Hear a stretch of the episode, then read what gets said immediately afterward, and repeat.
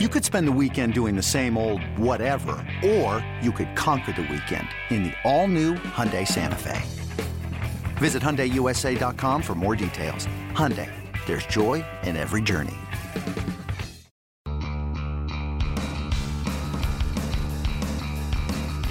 You're listening to MLB.com Extras, brought to you by MLB.tv. It's baseball everywhere. Hi, everybody. Welcome to MLB.com Extras. Leach talking Atlanta Braves with MLB.com's Braves beat reporter Mark Bowman. Mark, the Braves have issued the most walks in the major league as a pitching staff. Um, is that fixable, or is that just kind of what they're going to have to deal with? You know, I think that a lot of that is a product of a lot of the young relievers. Uh, you, know, also with Julio Teheran's walk rate being up this year, uh, I, I think the of the, the question is: Is this bullpen fixable? Um, you're, you're looking at, you know, you've got Jason Grilli in the closer's role where he's he's shaky every night. Jim Johnson has been good for the most part. Other take away one outing over the last month. Uh, other than that, you're rolling dice pretty much with every other guy you bring out there, and this is something that they they expected. They knew when they traded Craig Kimbrel that the immediate impact was that their bullpen was going to be inexperienced. Week or two was, as we expected, was an aberration with with some of the young relievers. So uh, they're going to continue to try to mix and match. Uh, the Yankees just uh, designated David Carpenter for assignment. Look, when, when guys when guys become available, there's a reason. You know, this is not like this is the David Carpenter of 2013. Um, but but they're going to continue to take chances on this guy, these guys, these types of guys. That doesn't mean they're definitely going to get David Carpenter. Um, but at the same time, you, like they did with Nick Masset, they're going to tr- keep trying to mix and match because they they look at it and say, look, they, they understand they're not expected to be in the thick of the race, but because they're here, they're not just going to fold their tent uh, without trying to uh, put the pieces together and fix this bullpen. Yeah, you in, in you're a pro. You lead me right into one other thing I wanted to ask, and and um, broadly, this you know this team is three games out, and so broadly, I, I wonder uh, could they be buyers? I think that they have shown. Uh, it's such an interesting front office. I think they have shown that they are almost certainly not going to be conventional buyers and uh, trade prospects for a short-term fix. I don't think that's what the way this team is built. But um, do you see them between now and the deadline um, making moves to improve the 2015 team's chances of making the postseason? I, I think any move that would improve 2015 would have to be one that would also um, improve beyond. In other words, they're not going to give up pieces uh, that are going to help them in the future for pieces that are not uh, going to also help them beyond this season. They're not going to try to, you know, go all in and say make the most of what we have. They understand what they have. They also understand, hey, look, if it, if it's a rough June and, and uh, you know they struggle up the, through the middle of July, that that they have a lot of pieces that they can move. Uh, that, they could go either way. Uh, right now, um, they're happy with where they are. If they end up keeping Jonny Gomes, AJ Pierzynski, um, Jason Grilli, and Jim Johnson throughout the rest of this year, fine. If you know, but at the same time, when they signed them, they knew what kind of team they might have. They they knew there's a chance that they would be out of contention in July, and, and they can move all these guys. Uh, you know, some of them are going to bring better returns than others. Jim Johnson, if he continues to pitch like he has, he could bring a, a nice return. But there's nothing going to be really significant. But you ask if you know, could they be buyers? I, I think that if there's a chance where they could move a couple pieces to to get somebody that could help them beyond this year, yeah, there's a chance that they could be buyers, and and it all depends on on uh, what happens here in the next six seven weeks. You mentioned Pierzynski. Uh, he got off to that torrid start, but for the last month or so, um, not only has he cooled off, but actually Bethancourt's out hit him for the last month or so. Um, are we about to see, or maybe even starting to see, uh, some change in how that playing time at catcher is is distributed? You know, we, we've we've got a we've, we've got our first indication. We have seen Bethancourt play a little bit more the last couple of weeks, where we've basically seen him uh, catch all Williams, Perez, and Teheran starts. Now we've got him catching a Mike Foltynewicz start here in Arizona, which is basically you could, it's a day game after night game. But yes, I think this is where this is a point where Fredi has to take a step back and remember that AJ is 38 years old. There was a pitch last and, and during Tuesday night's game uh, there in Arizona, where you you know, hey, look, the catchers are going to miss pitches, but but you kind of look at it and, and say, look, it's the same kind of the same stuff that you're complaining about with Bethancourt.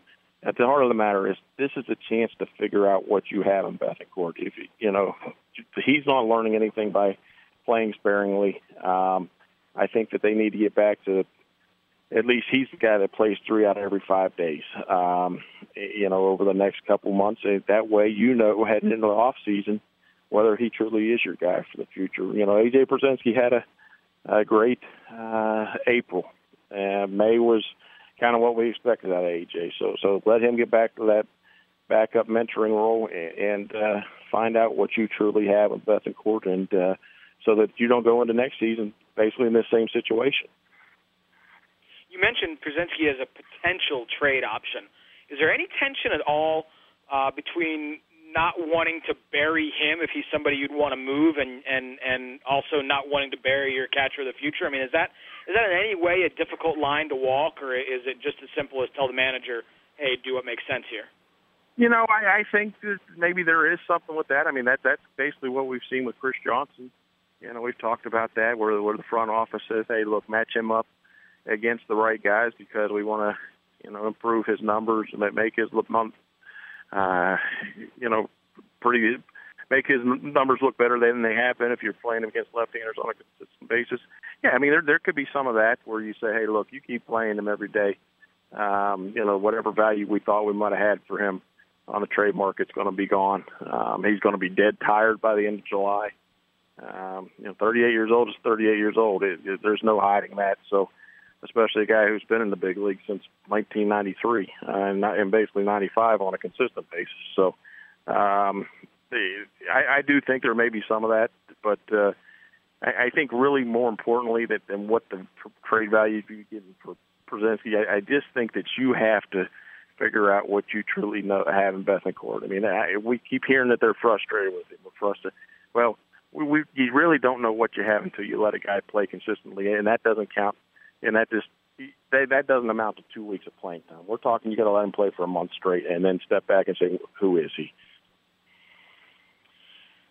Also, one other guy I wanted to ask you about. Um, quietly, I think you, you are around you know more than I, and it may not be quiet within the clubhouse. It seems like quietly, Andrelton Simmons is having a, a really nice year at the plate. Uh, not a star year, but um, you know closer to 2012. That that that brief stint than he has at any time since.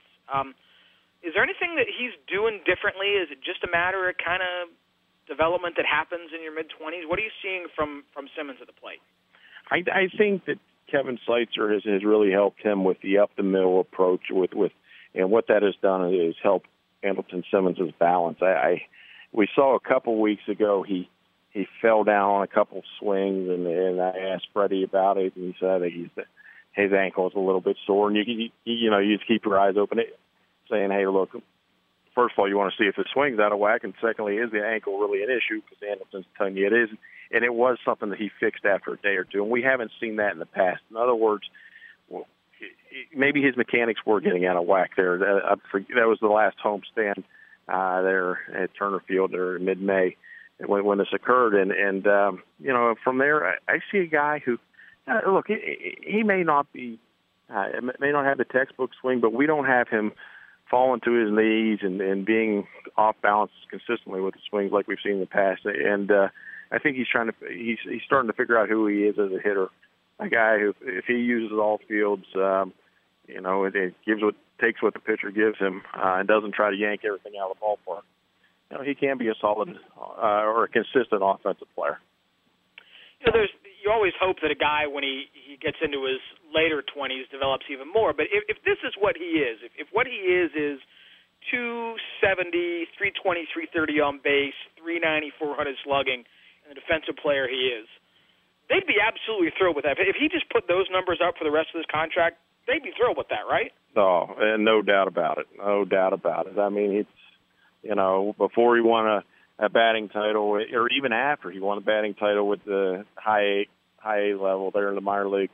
Um, there was questions about his bat. There's even there was questions about his bat here. Yes, if anything, any number similar to that, like you said with that glove, you're thrilled and, and you try to keep him you know, forever, however long he wants to stay in Atlanta, he can with with that kind of production. All right, well, Mark Bowman, thanks for taking some time to talk here on MLB.com Extras, and thanks everybody for listening.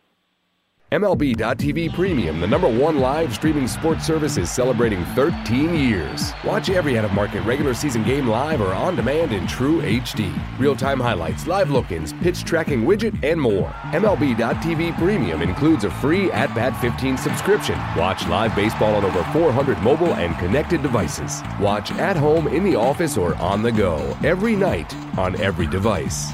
Blackout and other restrictions apply. Visit MLB.tv for details.